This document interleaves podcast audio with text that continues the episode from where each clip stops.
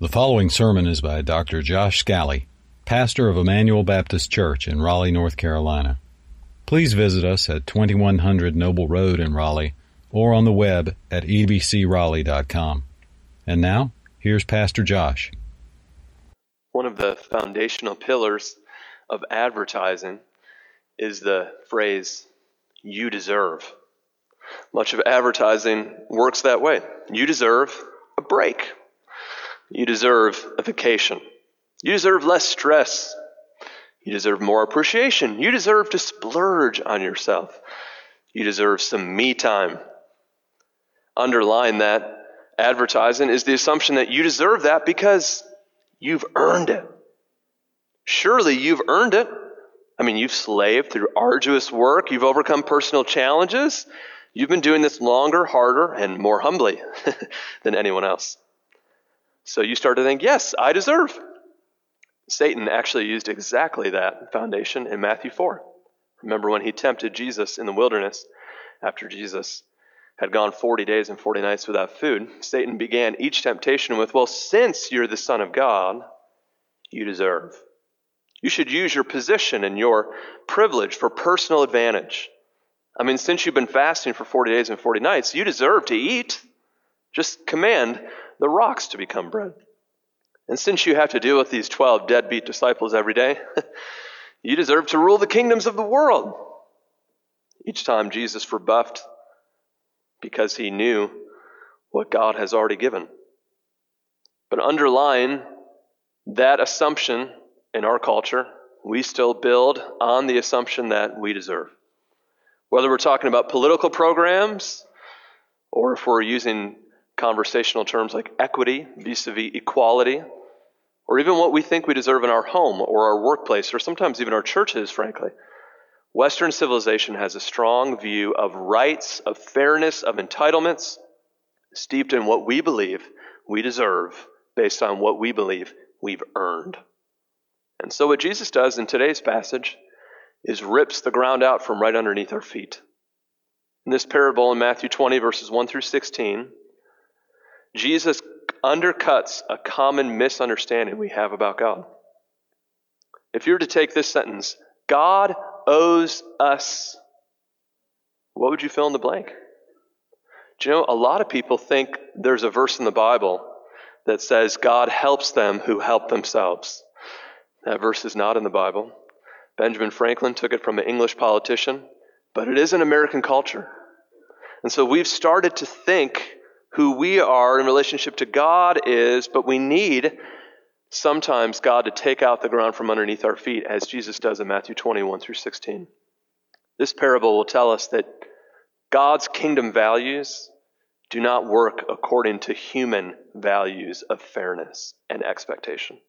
So let's look now, verse by verse, in Matthew 21 through 16. I now know that very few of you have the bulletin, so it may be harder to follow but uh, do your best to, to follow along. I'll do my best to be clear. So, Matthew 20, verse 1 For the kingdom of heaven. Very important. Jesus has been talking about the kingdom of heaven his entire public ministry. So, this parable then is going to teach us about the kingdom of heaven. Here's how God's values work. Here's how God's economy works. Here's how God's sensibilities work. And it's not like ours. So, the kingdom of heaven is like, and the word like lets you know it's about to be a parable. So the way God works is like this it's like a master of a house who went out early in the morning to hire laborers for his vineyard. Of course, the master would represent God, the laborers, people that he's brought the vineyard, an area of cultivation in God's grace.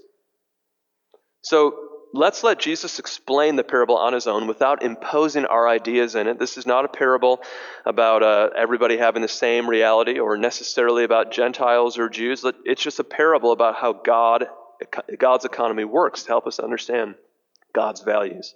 And so we have the first group in verse 2.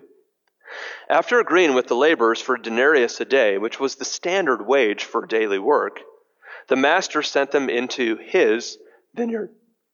Now, lest you think the master's not been gracious, remember a couple things. Whose vineyard is this? It is, it is the master's. Where were the laborers before he brought them in the vineyard? They were without. They were outside. Who went and got the laborers? The master. They didn't come to him. Verse 1 said, He went out looking for them. So the master goes out and gets workers for his vineyard early in the morning, means 6 a.m. So this is the first group. A Jewish workday would be 12 hours, sun up to sundown. So at 6 a.m., the master brings in these first workers into the vineyard at his own cost, not of any obligation he had to them. Now, the second group we'll read about here is in verse 3. And going out about the third hour, that's 9 a.m., he saw others standing idle. The Greek also could mean simply without work. So here are other people that also had nothing in the marketplace. Verse 4 And he said to them, You go into the vineyard too, and whatever is right, I will give you. So he gets the first group at 6 a.m. They had nothing. He brings them in. He gets the second group at 9 a.m. They had nothing. He brings them in. But this group, instead of saying, I'll give you a denarius today, which would be the standard daily wage, he tells them, I'll give you what's right which surely they would have expected to be less than a denarius because that was the daily wage. So they're thinking, okay, great. I got in. I'll have less hours, but I'll get whatever he decides to give me. So now, verse 5, we have group 3.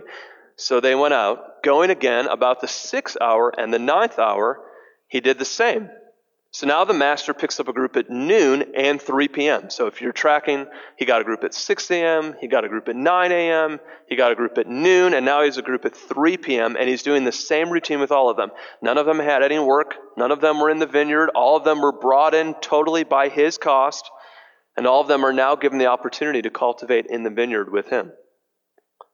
Verse 6, we read about group 4. And about the 11th hour, he went out. No, 11th hour means last minute. We're still used to that phrase. But in this case, it would mean 5 p.m., so the last hour of the workday. So he gets them at 5 p.m. with only one hour left in the workday. Notice he found, he found them also standing in verse 6 and said to them, Why do you stand here idle all day? They also had no work, they had nothing, like everybody else. Verse 7 They said to him, Because no one has hired us. But in grace he said to them, You go into the vineyard too. So in every case, the master's gone out and found people who otherwise had nothing. In every case, he's brought them into his vineyard, which belongs to him. He's put up the capital, he's provided the cost, he's given them an opportunity that they otherwise would not have had. And in each case, they're expecting remuneration that he said is fair and right based on his prerogative. They would expect it to be less than a denarius. Only the first group would be expecting that. And now, verse 8. And when evening came, the owner of the vineyard said to his foreman, Call the laborers and pay them their wages. But notice this very carefully beginning with the last up to the first. So he does a reverse roll call. Now, even a cursory read would help you know that last and first are the important theme in this passage. It's the phrase of chapter 19, verse 30, the last verse before chapter 20. It's the phrase in verse 8, and it's the phrase in verse 16. This entire passage is interwoven with this promise, last and first. So here comes a reverse roll call. He's paying them in the reverse order, starting with those who just came and working to those who've been there longer. Verse 9. And when those hired about the 11th hour came, each of them received a denarius. They got a full day's wage, only though they've been only just one hour. Now, try to picture in your mind's eye the excitement that would have been brewing through the line at this point. If that first group that's only been there an hour got a full denarius, the further back you are in line, the more you're thinking, this guy's crazy. He's giving people a full denarius for an hour. I can't wait till he gets to me because I'll probably get like four or five or six. You start imagining all the great things you're going to get. Verse 10 now, when those hired first came, they thought what I just said I'm going to receive more. But each of them also received a denarius. Verse 11 And on receiving it, they grumbled at the master of the house, saying, These last to only one hour. You've made them equal to us? Us who've borne the burden of the day and the scorching heat. Notice their anger is directed at the master, even though as of this morning they had nothing. Verse 13 But he replied to one of them, Friend, I'm doing you no wrong.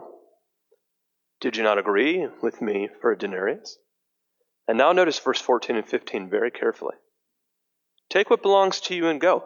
I choose to give to this last worker as I give to you. Notice he used the word give to describe what both of them got. Whether you were there an hour or whether you were there 12 hours, in both cases, you were given something that you otherwise would have never received and had no right to receive. So now, verse 15. Am I not allowed to do what I choose with what belongs to me? Or do you begrudge my generosity? The master is saying two things. I have prerogative. Am I not allowed to choose? Am I not sovereign over this vineyard? Is it not my choice? And then the next phrase in verse 15, or do you begrudge my generosity? Are you upset that I've chosen to be extra gracious to some?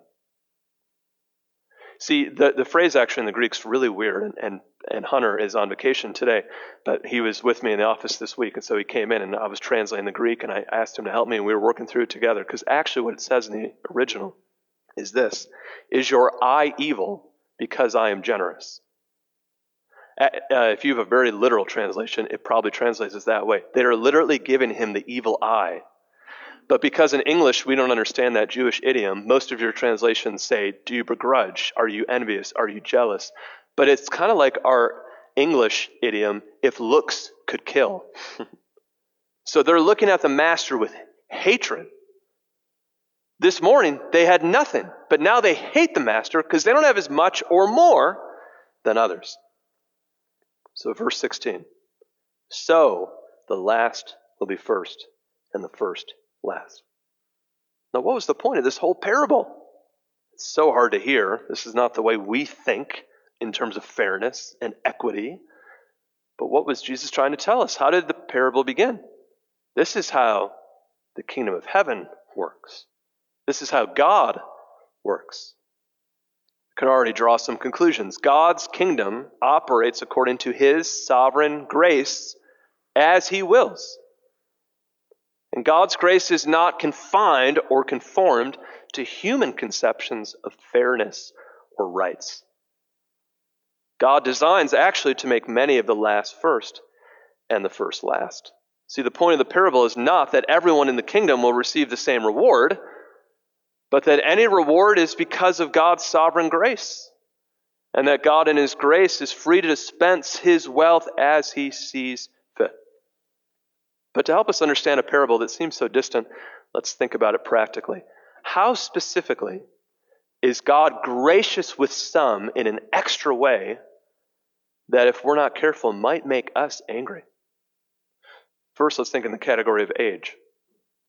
Isn't it true that God, in His grace, saves some people at the 11th hour? At the 11th hour, the end of their life, God gloriously saves them. But there's a temptation for some of us, if we're not careful, to say, well, that's unfair. I wish I could have been saved at the 11th hour because then I could have lived like the devil all the way up until then. Or I've heard Christians say, well, God, it's not fair that I was saved at the 11th hour. Had you saved me at the first or second hour, I could have really done more for you. Shouldn't the thought just be, I can't believe I'm saved, rather than the 11th or the first hour? Or think about behavior. Think about countless people that God gloriously saves that have lived terribly up until that point. And how easy it can be for churchy people to be mad that God would be gracious with such a bad person. Can you imagine if you lived in Jericho and the only room left is Rahab's? I mean, the whole city crumbles and God saves the prostitute? Surely other people were thinking, well, it should have been my house that stayed up, not Rahab's. Or think about what God did with Saul. That's the guy you used to build the New Testament church, the one that was killing us? or the thief on the cross, or the tax collectors, or the 12 disciples, or nearly anybody in the New Testament. How easy it is for us to think, well, they don't deserve that level of grace. Why did they get so much more? Think of how easily we can do this about our location on a map.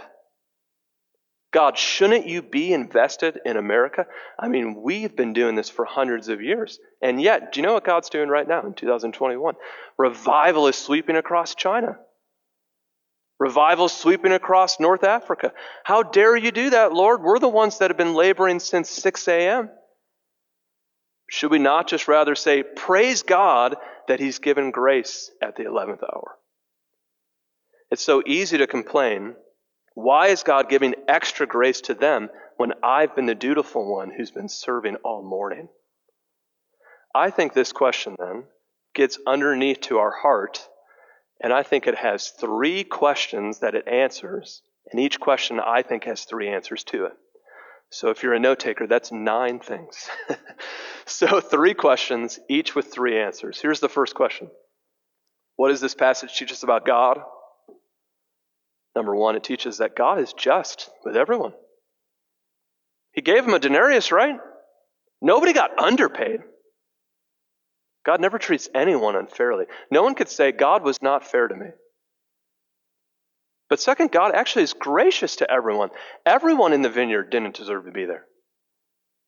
So the rain and the sun, it falls on all sorts of people. God gives grace to everyone. And yet, God does give even more grace to some. Because the third thing it teaches us about God is God is free to sovereignly give his grace as he wills. God is free to sovereignly give his grace as he wills because he's God. And it's his vineyard. And so he has the right to give it as he wishes. Those are the first three answers to the first question. Now, the second question What does this passage teach us about us? And I think there are three things it teaches us about us as humans. The first thing it teaches us is that humans tend to complain. Look in verse 10.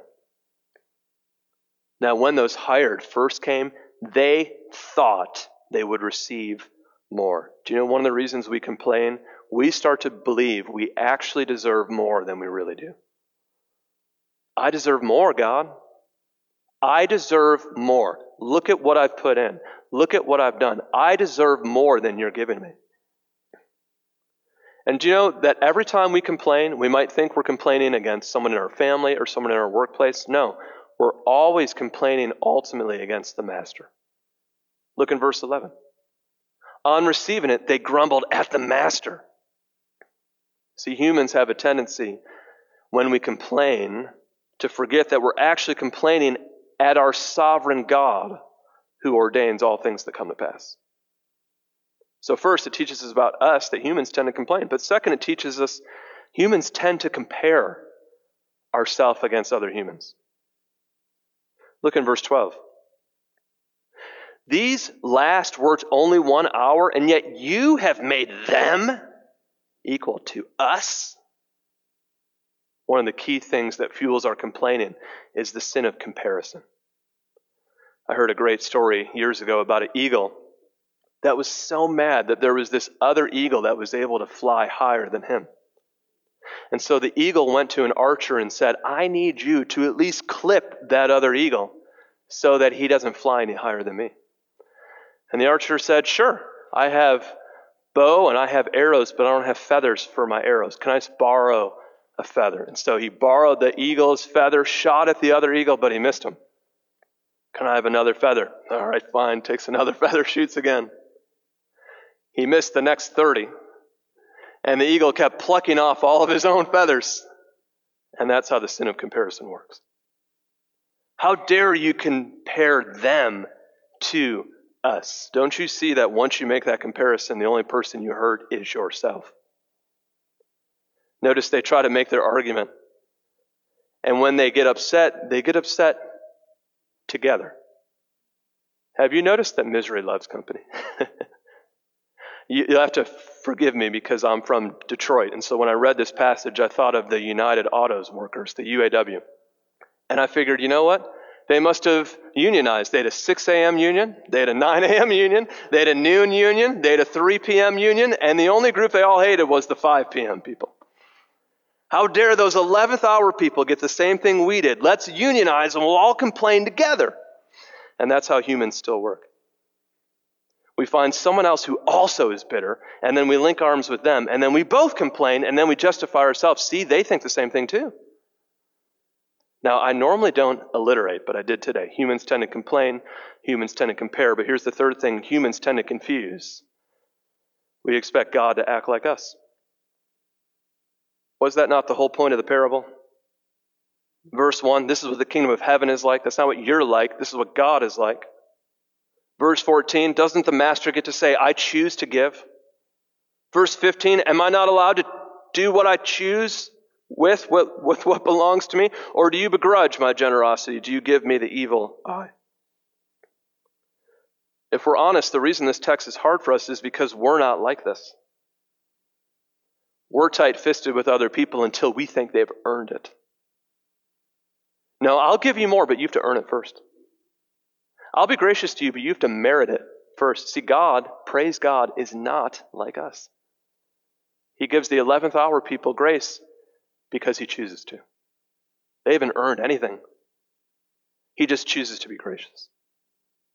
So, what does it tell us about the kingdom of heaven? First, again, it tells us that God's kingdom values operate according to His sovereign grace as He wills. Second, again, it means that God's kingdom values are not like our human values. Third, God designs to make many of the last first and many of the first last. See, the very action of the landowner to employ anybody was grace. The action of the landowner to bring anyone into the vineyard was mercy. And with some, he gave even more grace. So why would we complain that he's given even more? Now, I know I just gave you nine answers to three questions, so there's a lot of points today, but I have eight, eight closing biblical principles. And these are sweeping principles throughout all the Bible. Here's the first one Every reward is an undeserved gift of God's grace. Every reward is an undeserved gift of God's grace. It's so easy to start to think, well, Lord, I've been serving for a while. I've been faithful for a while. I've been doing really important stuff. So surely you're going to give me extra now. No, God just crowns his own gifts, as Augustine said. And everything we have is a gift we don't deserve. If you want a really cold ice bucket of truth this afternoon, read Luke 17, 7 through 10. I'll read it for you now. Jesus said, Will any of you say to a servant plowing or keeping sheep when he's coming from the field, Hey, come and recline at the table? Won't you rather say to him, Prepare supper for me?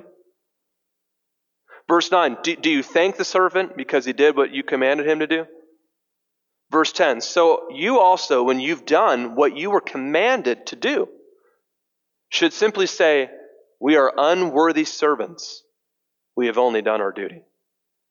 See, if we are actually only unworthy servants, how could we ever complain that God has not given us more when we stand as creatures obligated to a good creator?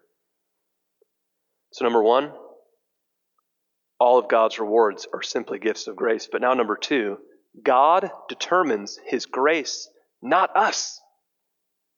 God determines his grace, not us. They're so mad that God gave more to some. But Romans 9:14 says, "What shall we say then? Is there injustice on God's part? By no means. For he himself said to Moses, I will have mercy on whom I will have mercy, and I will have compassion on whom I will have compassion." Did you know that there are things that you look at and think, you know, this person really deserves this? God does not always honor or value the way we honor or value because he knows more than we do. And there are people on the flip side that we overlook and God doesn't overlook. God determines his grace. Number three, God gifts individuals unequally. So the next time you're having a political discussion on equity versus equality, remember 1 Peter 4:10, which tells us God gives us with varied grace. Or 1 Corinthians 12:11 that says the Spirit apportions to each one individually as he wills. What we read in 1 Peter 4 and 1 Corinthians 12 is that God gives every person a spiritual gift, but He does not give us all the same gift or the same amount of gifts or the same measure of gifts. He makes that choice sovereignly. So why can an eye complain that they're not a foot? Or why can a toe complain they're not the nose? Or why can the ear complain that it's not the hand? It shouldn't. God decided what we all are. God gifts everyone with more good than we deserve, and He chooses to do so as He will. That means, number four, that if we serve in a territorial, self focused way, we are serving sinfully. See, the early group thinks that God owes them. Look carefully in verse 12 again, would you please? Notice why they think God owes them. They use something that we commonly do if we're not careful. They complain that because they've endured hardship, surely they deserve more grace.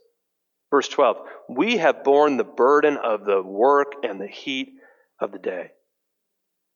You see, because my life's been extra hard, surely I deserve more. Do you know, if you think that way, you think that God works on merit.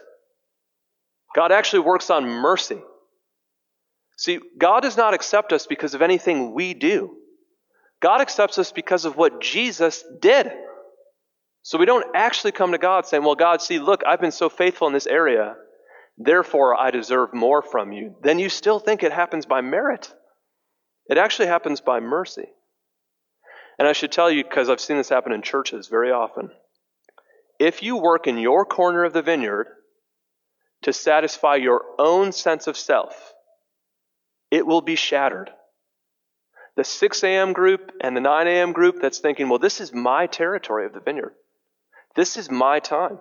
And this is the reason God thinks highly of me, because I'm so good at this corner of the kingdom. No. God receives you because of his son, not because of your service. Number five, so, on the flip side, don't be discouraged if you fear your contribution is small. Maybe you have been saved at the 11th hour. But rather than saying, Oh, I've missed my whole life, you should be saying, I still have an hour. I get to use an hour. That's awesome. Number six, don't feel bitter if you think your time served is overlooked. I think a passage every Christian should memorize is 1 Corinthians 4, verse 7. Who sees anything different in you? What do you have that you did not receive? And if you received it, why do you boast as if you did not receive it? If everything good I have is a gift of grace, then how could I complain that I've been overlooked? John Piper has really helped me in a passage of a book he wrote. The title of the chapter is called The Debtor's Ethic. In it, he explains that immature and young Christians are often confused into thinking that life is about paying back God. And the idea is, I know I could never fully pay him back, but, but let me try to, with small down payments, try to pay God a little bit back for all the good he's done for me. Piper concludes this Every good deed we do in dependence on God does just the opposite of paying him back. It puts us ever deeper into debt in his grace. Good deeds do not pay back grace, they borrow more grace.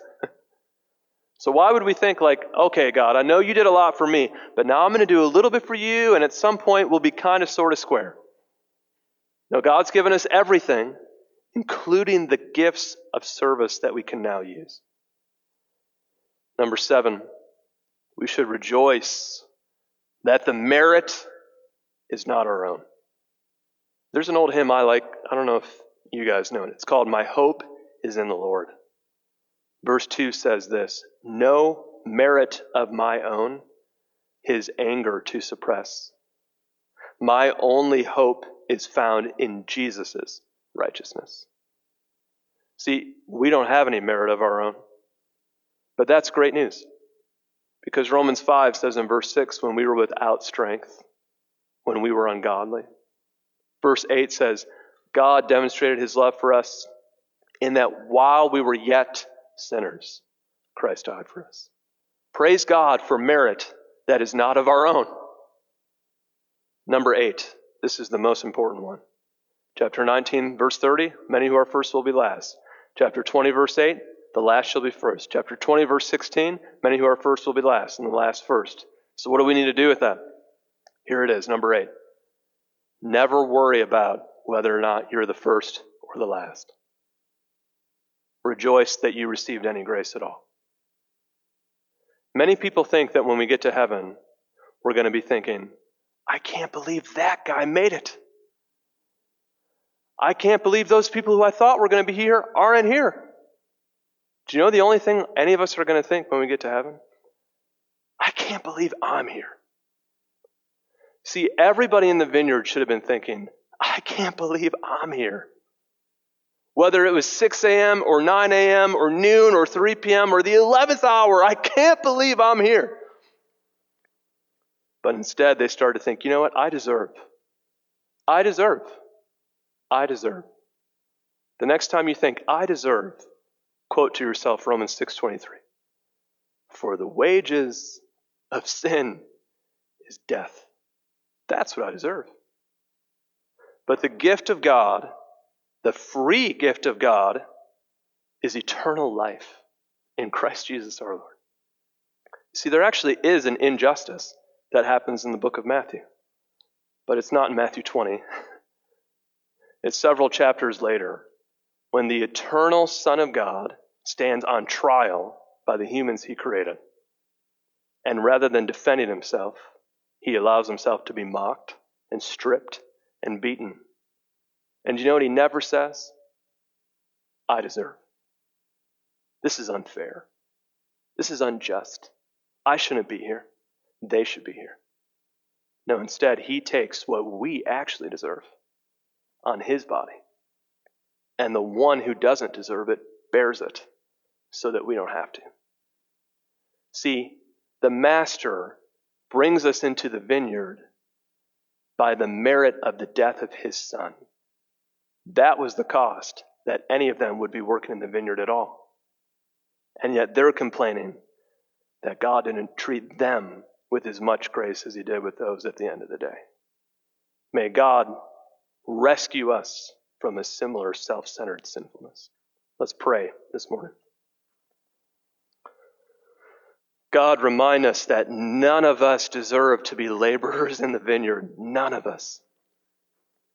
But we rejoice, Lord, that Jesus Christ, the only one worthy of all worship and honor and glory and power, gave all of it up and bore our sin, our wages, in his body when he died on the cross. And rather than complaining that it's not fair, he was like a lamb led to the slaughter that is silent. And Lord, we like sheep have gone astray, but on him our iniquity was laid. And Lord, we thank you that Jesus didn't just die for us, he rose victoriously. And that means that if we say, God, forgive me for my sin, I believe in Jesus, that we get to join the vineyard and we get to serve. But some of us who've been serving since 6 a.m. are starting to complain. How dare I not get more? I mean, I've been doing this for a long time. I've been doing this in the heat of the day. Don't you know how important I am? Bring us back to the cross, God. And remind us where we would be other than the blood of Jesus. And then help us to serve with joy. Thank you, Lord, that you've been so gracious that I get to serve in the vineyard. And however many hours we have left, help us to use them for the joy of the Master and to not grumble against him. Help the kind of relationships we make not to be company of misery, but instead relationships of joy. And may they waft with gratitude to the person who's given so much so that we could serve with him. In Christ I pray. Amen. You've been listening to Josh Scally, pastor of Emmanuel Baptist Church in Raleigh, North Carolina. For more information and free access to other messages, go to ebcraleigh.com. That's E B C R A L E I G H dot com.